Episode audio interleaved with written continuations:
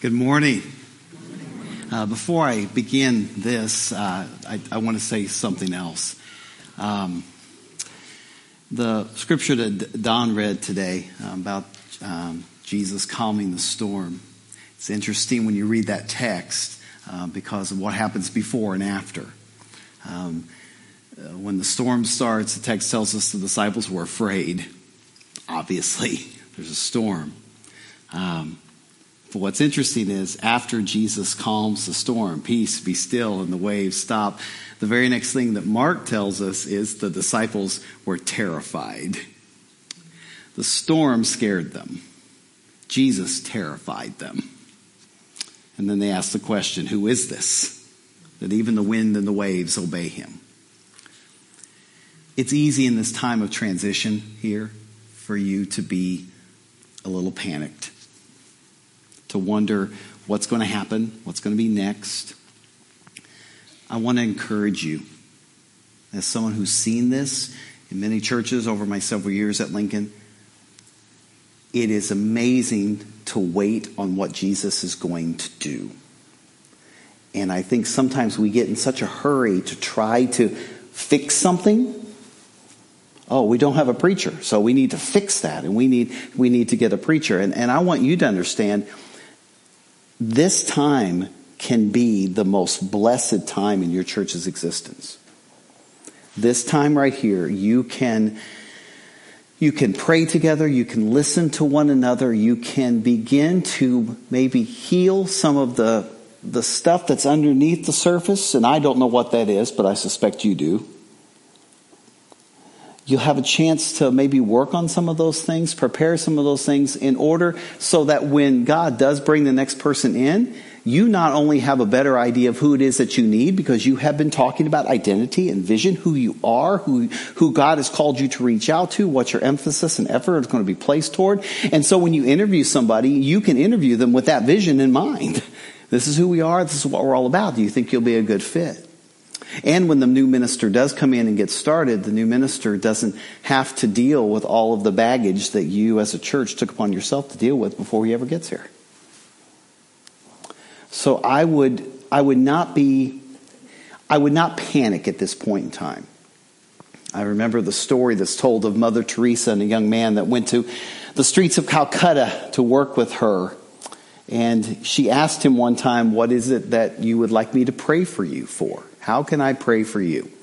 And the young man said, I don't know what's going to happen next in my life, and I would appreciate prayers for clarity. And she said, I will not pray for clarity. She said, I will, however, pray for trust.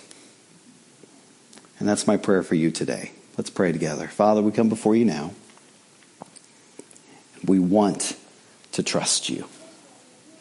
We want to trust you in the middle of the difficult times, in the middle of the um, difficult issues that are in front of us in this time of transition. We want to trust you. But if we're honest with ourselves, we're not there yet. There are times when we doubt. There are times when we are afraid. and then we see you act and instead of celebrating what you do, we, we panic and freak out. I pray right now today that in the absence of clarity, you would give the people here at Port Byron your trust your spirit of peace, your knowledge of what it is that they need to do behind the scenes, what needs to be addressed. Who are you? Who are we as a church? What is it that we need to deal with so when you bring the next person on board, we can just take off running? Father, we trust you to provide that. And we ask today that you would be honored and glorified in this moment of worship. We give you all the praise because you alone are worthy. It's in your name we pray. Amen.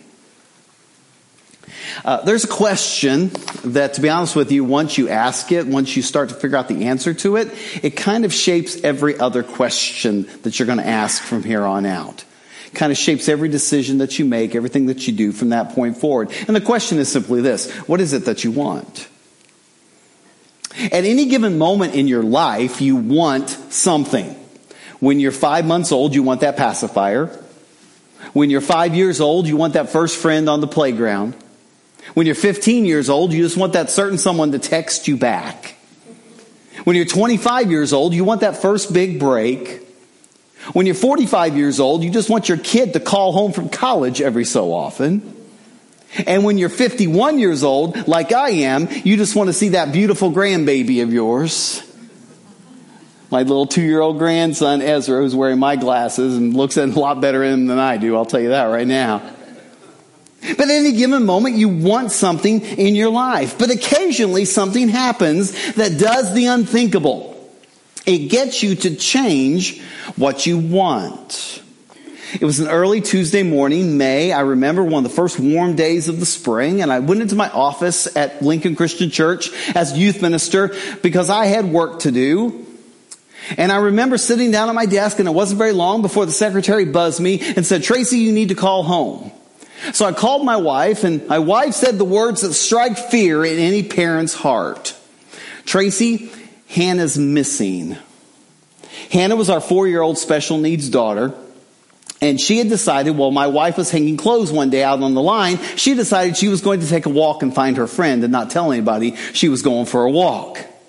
Now, it's an amazing story, and if you got time after church and want to hear some more details, I'll be happy to share them with you. It involves a repossessed motorcycle, county and local law enforcement, a bicycle shop owner, and a teddy bear. It's an amazing story, but it's not really relevant to the sermon other than this.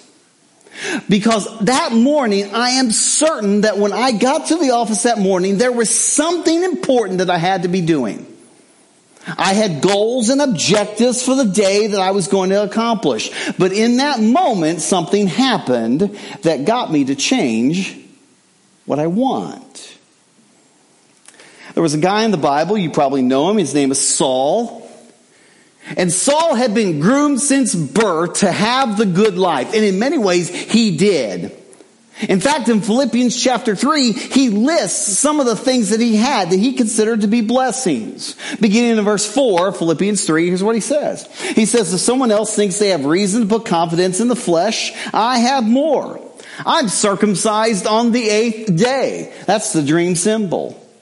I'm of the people of Israel, the dream people. I'm of the tribe of Benjamin. Whenever Israel would march into battle, they would put Benjamin in the front and they would chant after them, after thee, O Benjamin. I was of the best tribe. I was a Hebrew of Hebrews. I had a dream standing. In regard to the law, a Pharisee. Believe it or not, folks, there was a time when being called a Pharisee was not a bad thing.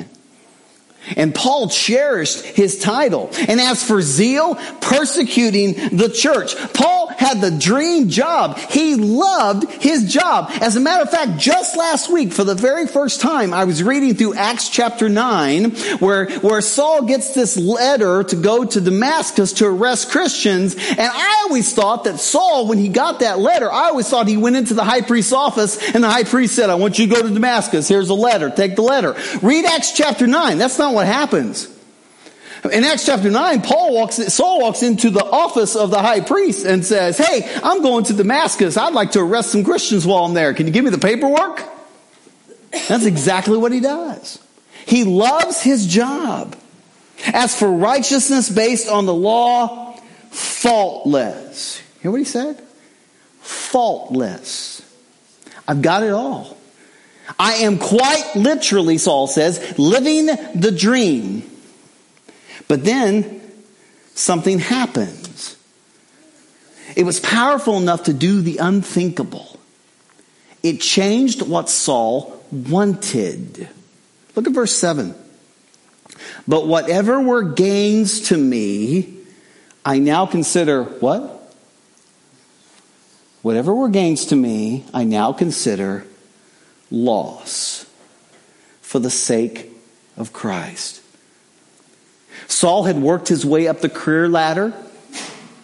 He went from being a coat carrier at the death of Stephen, the first martyr of the church, to taking the papers to Damascus to arrest Christians. But on the way, the Lord blinds him. The Lord calls him out by name and tells this Saul, who has been a Hebrew of Hebrews, that you will now go to the Gentiles and you will be known by your Gentile name to them, Paul. And the apostle Saul becomes the apostle Paul. And the apostle Paul is given a message to be a light to the Gentiles of the world. And speaking as a Gentile, I'm pretty glad he did. But here's what I know about Jesus. He changes everything. I had plans. I was going to be a high school English teacher. I was going to live in my parents' home until they died and inherit the house. I told them that. Wife, kids, no way. I didn't want to get married. I didn't want to have any kids. And basically, I was wrong about my entire life. Everything that I thought it was going to be turned out to be something completely different. What happened? I will tell you what happened. I met the resurrected Jesus. I think the biggest reason why people run from Jesus is because he is fundamentally capable of doing the most incredible and horrible thing that we can imagine. He can get us to change what we want.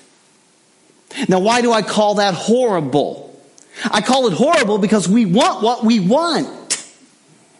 Change is fine as long as it moves us toward where we think things ought to be. Change is absolutely fine as long as it moves me in the direction that I think I should be going toward the destination where I think I should head. And then I'm coming to contact with Philippians 3 7. But what wherever were gains to me, I now consider.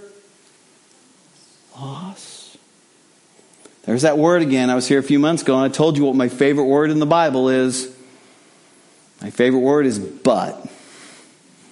B U T. But. Because it tells me that something was happening that wasn't good, and then God decided to do something about it.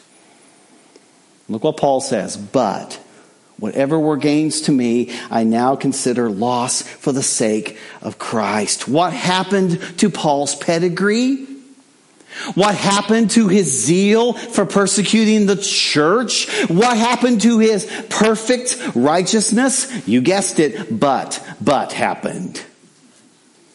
What was to my profit is now loss. It's an economic term. It's a spreadsheet. What used to be green is now red. It's not zero. It's less than zero. Everything is a loss. And hear me on this. Not just the bad stuff.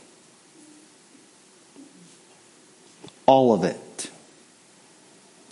Our hope is not in our pedigree or our career or our accomplishments, or our talents, or our potential, all of these things that I counted on to make me what I thought I should be are now lost. You see, we want change to make us more. More money, more power, more control, more happiness. We want change to move us into more territory, more respect, more honor, more prestige, more resources, more stuff, more love. That's what we want, right? And the apostle Paul comes along and redefines for us what more actually is. Look what he says in verse 8. He says, what is more I consider everything a loss because of the surpassing worth of knowing Christ Jesus my Lord. This is the only time in the entire New Testament where in any of Paul's letters he says anything like this. For whose sake I have lost all things. I consider them, what's that word? I consider them what? Garbage. Um, the NIV is trying to be nice. They're being politically correct using this terminology. As a matter of fact, if you want a, if you want a Bible version that will give you the correct word to use here, the King James works really, really well. You know what word the King James uses? Dung. Manure. Filth. Excrement. Poop. You what he's saying? I consider everything garbage that I may gain Christ and be found in him. I'm going to say it, and if you don't like it, I completely understand, but you have to understand, if you're angry with this, you need to take it up with Paul, not with me. Here's what it says. When Christ is number one, I'll wait. Exactly what he says, guys. All of it. Everything that we think is to our advantage. Everything that we think is in our favor. Not just the bad stuff. You see, we want change, right? To take away the bad stuff, right? And we want to accentuate the good stuff. You know, I don't like that relationship, so change gets rid of that relationship, but I like that relationship, so change accentuates and builds up that relationship. Change moves me in a positive direction. The apostle Paul comes back and says, uh-uh. I consider everything a loss. I want change to bless my family. I want change that will jumpstart my career. I want change that will fix relationships and make people think I'm cool. But here's what change brought to Paul. Don just read to you this morning, verse 10. I want to know Christ. Oh, that's such a rich word. The languages of the Bible are so incredibly deep and thick. To word know, I mean, well, I'll just give it to you this way. In Genesis 4, chapter 4, verse 1, where it says Adam slept with Eve and she conceived and gave birth to a son. They called him Cain. The word that they used, actually literally used, was no. Adam knew.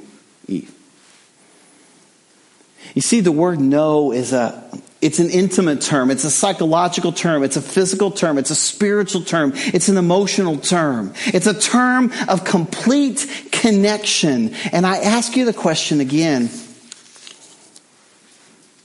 What is it that you want? It's not evil to want the good things that life offers. It's not evil or sinful to want a happy home, to want a good job, to want people to like you, to have prestige and position. But what do you want more than anything else? What is the thing that you want that shapes everything else that you want underneath the surface? My mom always used to say peace. I'd ask my mom what she wanted for Christmas every year and she would tell me the same thing, peace on earth. And that's all well and good, but is that the one thing that gives purpose and perspective to all other things? Now, I don't know about you. The older I get, the more I look forward to heaven.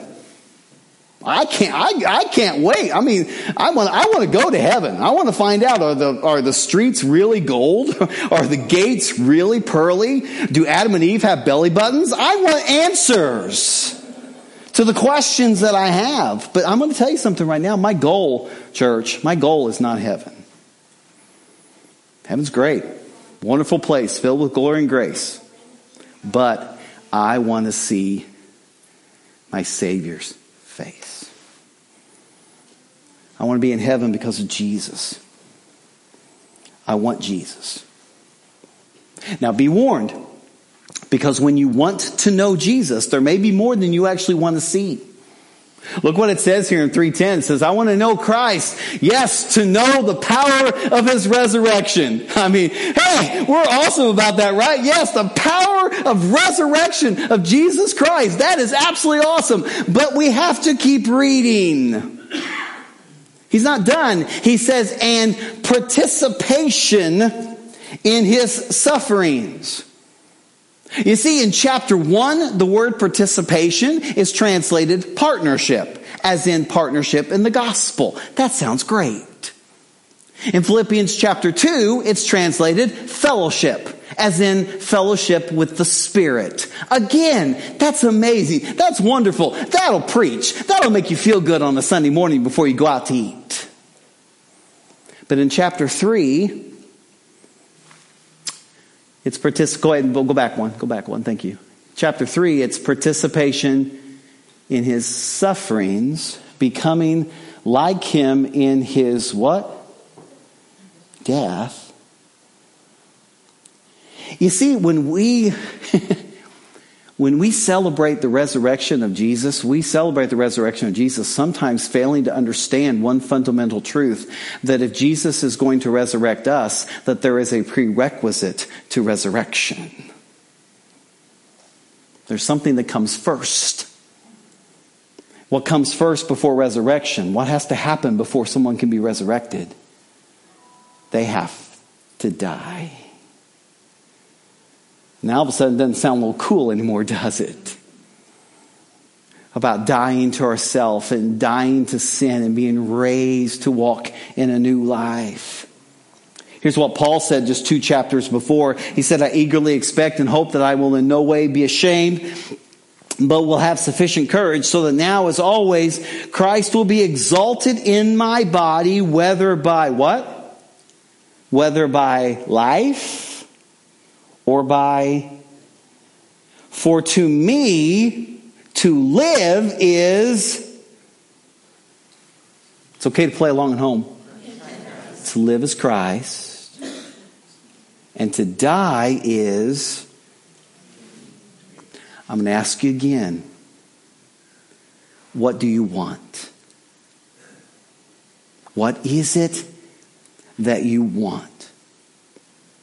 Now, you may be to the point in this where you're like, I'm not sure I want that. I hear you. The Apostle Paul would probably agree with you. Here's what he says next. Not that I've already obtained all this or I've already arrived at my goal but I press on to take hold of that for which Christ Jesus took hold of me. If I were to sit here and tell you, yes, I want to know Christ, there are probably things in my mind that come to mind to tell me all of the reasons why that's not the case right now. All of the issues, all of the failings, all the shortcomings, all the sins, all the struggles, all the doubts, all the fears, all the frustrations. You hear me? You probably have the same ones yourself. But notice what the apostle Paul does not say. The apostle Paul does not say, I know Christ. What does the apostle Paul say in verse 10? He says, I want to. I want to know Christ. I'm not here to ask you today where you are in your walk with Christ because if I did ask you that question, you could probably give me 10 or 15 or 20 areas where your walk is not good enough at this particular moment in time. And I understand that. So I'm not asking you where you are in your walk with Christ. I'm asking you, where do you want to be? Because where you want to be will determine how and where you're going to get there. Christ Jesus took hold of Paul. Notice, notice the title. I press on to take hold of that for which Christ Jesus. When I was a little kid, I was convinced that Christ was Jesus' last name. Joseph Christ and Mary Christ had little baby Jesus Christ. But now I'm a little older and a little smarter and I realize that's not a name, it's a title. It means Messiah, anointed one, chosen one of God. The chosen one of God has gotten hold of the apostle Paul and changed what he wanted. The chosen one of God, the Messiah, the Christ, got a hold of me and changed what I wanted. I ask you again, what do you want? Because the answer to that question will determine everything. The apostle Paul was still who he was when Jesus grabbed him. He's still a Hebrew of Hebrews. He's still circumcised on the eighth day. But now he has a purpose. You have so many gifts and blessings that God has given to you. As a matter of fact, if I, if I told you to look in your notes section of your bulletin and just start writing down some blessings, you could probably come up with six or eight or ten just like that. Family, friends, loved ones physical health, skills, talents, abilities. You could come up with all of those things and you could list all of them. But I'm telling you right now that none of those things are your purpose. As a matter of fact, I will go so far as to say this. If you live long enough, every blessing that you write down on that piece of paper will go away. If you live long enough, I've been married 30 years to my beautiful wife, beautiful, patient, long suffering wife. But if I live long enough, she's going to see Jesus before me. I have two beautiful children, a son in law who I adore. I have a grandson. Well, you saw him. But if I'm around here long enough, they're going to go. Physical skills. when, I was, when I was a freshman in high school, I could grab the rim on the basketball court. Now my goal is the net. I'm 51 years old. I don't fly no more. My brain is betraying me. You know what I'm talking about? Everything that I thought was a blessing and is. Everything that I thought was a gift and it is. If I live long enough, every single one of those gifts will go away. And there is only one thing on your list that will never go away. And that's Jesus. And so I'm going to live my life wanting to know Christ. I love my wife, but my wife is not my purpose. I treasure the gifts of my children and my grandson, but they are not my purpose. I'm grateful for every skill and gift and talent that my God has poured into my life, but they are not my purpose. My purpose is Jesus Christ. Christ Jesus got a hold of me and changed what I wanted. I ask you again, what do you want? Because the answer to that question changes everything. Now, you may not be there yet. And again, Paul comes back and says, I'm with you. I'm not there either. Look what he says next, brothers and sisters. I do not yet consider myself to have taken hold of it, but one thing I do. Actually, the words I do are not in the text. the translators just put that there to make it a little easier for you to read. The apostle Paul comes back and says, I'm not there yet, but one thing. You hear that? One thing. Forgetting what is behind and straining toward what is ahead, I press on toward the goal to win the prize for which God has called me heavenward in Christ Jesus. He switches from an economic metaphor to an athletic metaphor. The metaphor of the race. And there's a cardinal rule in running the race. The goal of the race is in front of you. And that's where your eyes need to be. I remember, um, my daughter Hannah is, um, she was in Special Olympics when she was in high school, and we had a problem because in Special Olympics, some of you, if you've not participated in a Special Olympics track meet, you need to participate in one. It is absolutely amazing. They are a stickler for the rules. This is not a, they're not babying anybody. In fact, my daughter participated in an event called the 100 meter walk. My daughter can run about three steps and stop. So she's in a walking event. And the walking event was you had to stay in your lane from start to finish, 100 meters. And if you strayed from your lane, if you walked even one step into another person's lane, you were automatically disqualified. They were serious about this. And my daughter was fine. My daughter was excited about the race and she'd stand at that starting block and she was great until that dude pulled out the starter's pistol. My daughter hates guns, hates noises. And that guy pulled out that starter pistol. My daughter was disqualified before the race ever started. She went from lane one to lane two to lane three to lane four to lane five before the thing even started. And we're like, how on earth do we help her to finish the race in the right way? And we finally figured out how to do it. We put a cute boy at the end of the race. High school students would volunteer to help the students out on Special Olympics Day, and we would put a cute boy at the end of the race. And he would stand at the finish line and go, come on, Hannah, come on, Hannah, you can do it. And my daughter was on a mission to finish that race because she wanted to go spend some time with that young man who was calling her name. Oh, how does the writer of Hebrews put it? Let us fix our eyes on Jesus. the one who started it all and the one who will finish it all, the author and perfecter, the pioneer and perfecter of our faith who for the joy set before him endured the cross, scorning its shame, and is now seated at the right hand of the throne of God. That Jesus who got a hold of me is the same Jesus who goes before me, who walks with me, who lives in me and through me. And I ask you again, what do you want?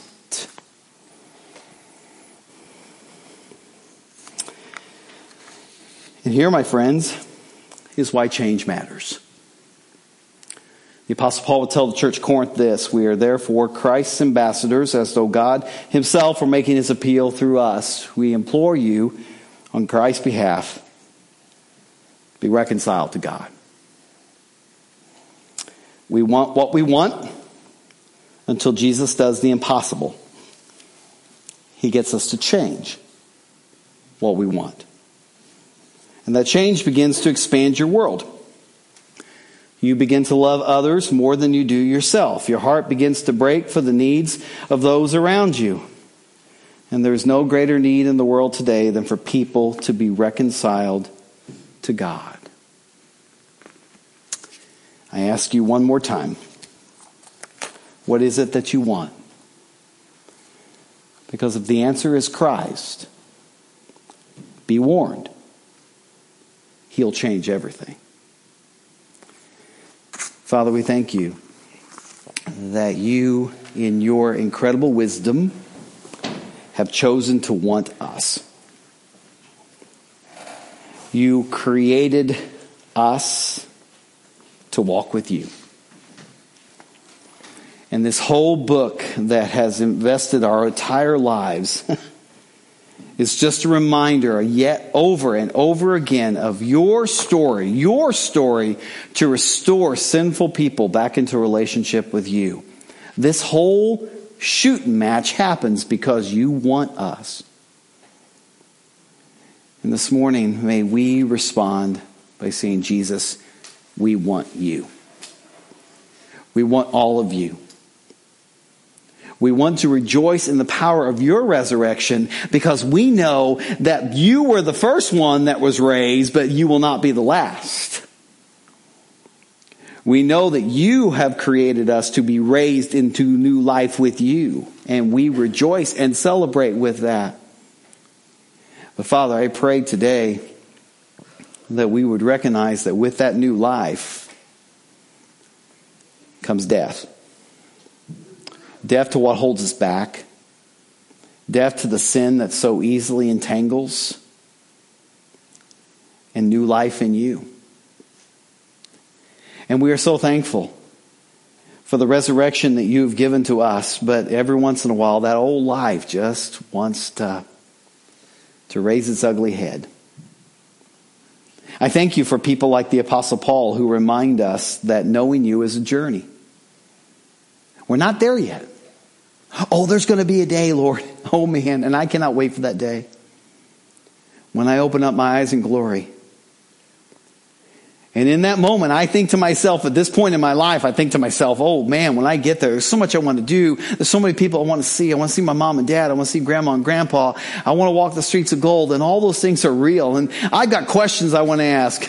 oh my goodness, we're so silly when that moment comes and we open our eyes in glory, and the first thing we see is you.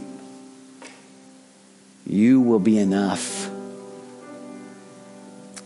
So, as we continue on, as we press on, we hold fast to that one thing that you have called us heavenward in Christ Jesus for a reason. Because you have created us again to walk with you. And so I thank you, Lord, for your patience and your mercy with us. And I am, I am grateful for the most horrible thing you ever did to me. How you changed what I wanted. Lord, how I fought you, how I pushed against you, how I walked away from you, how I still walk away from you sometimes when I just don't see what it is you're wanting to do in my life. But in the midst of it, you, your patient, persevering love never fades, never fails. And you love us in order that we might love others, that we might see them from a different point of view, as Paul will go on to tell the church of Philippi. We no longer see people from a worldly point of view, but from yours. And so I thank you for the opportunity today to take a step towards you, to want to know you. I pray that this church wants you. And every decision that's made from here on out will be with that goal. We want to know you, Jesus.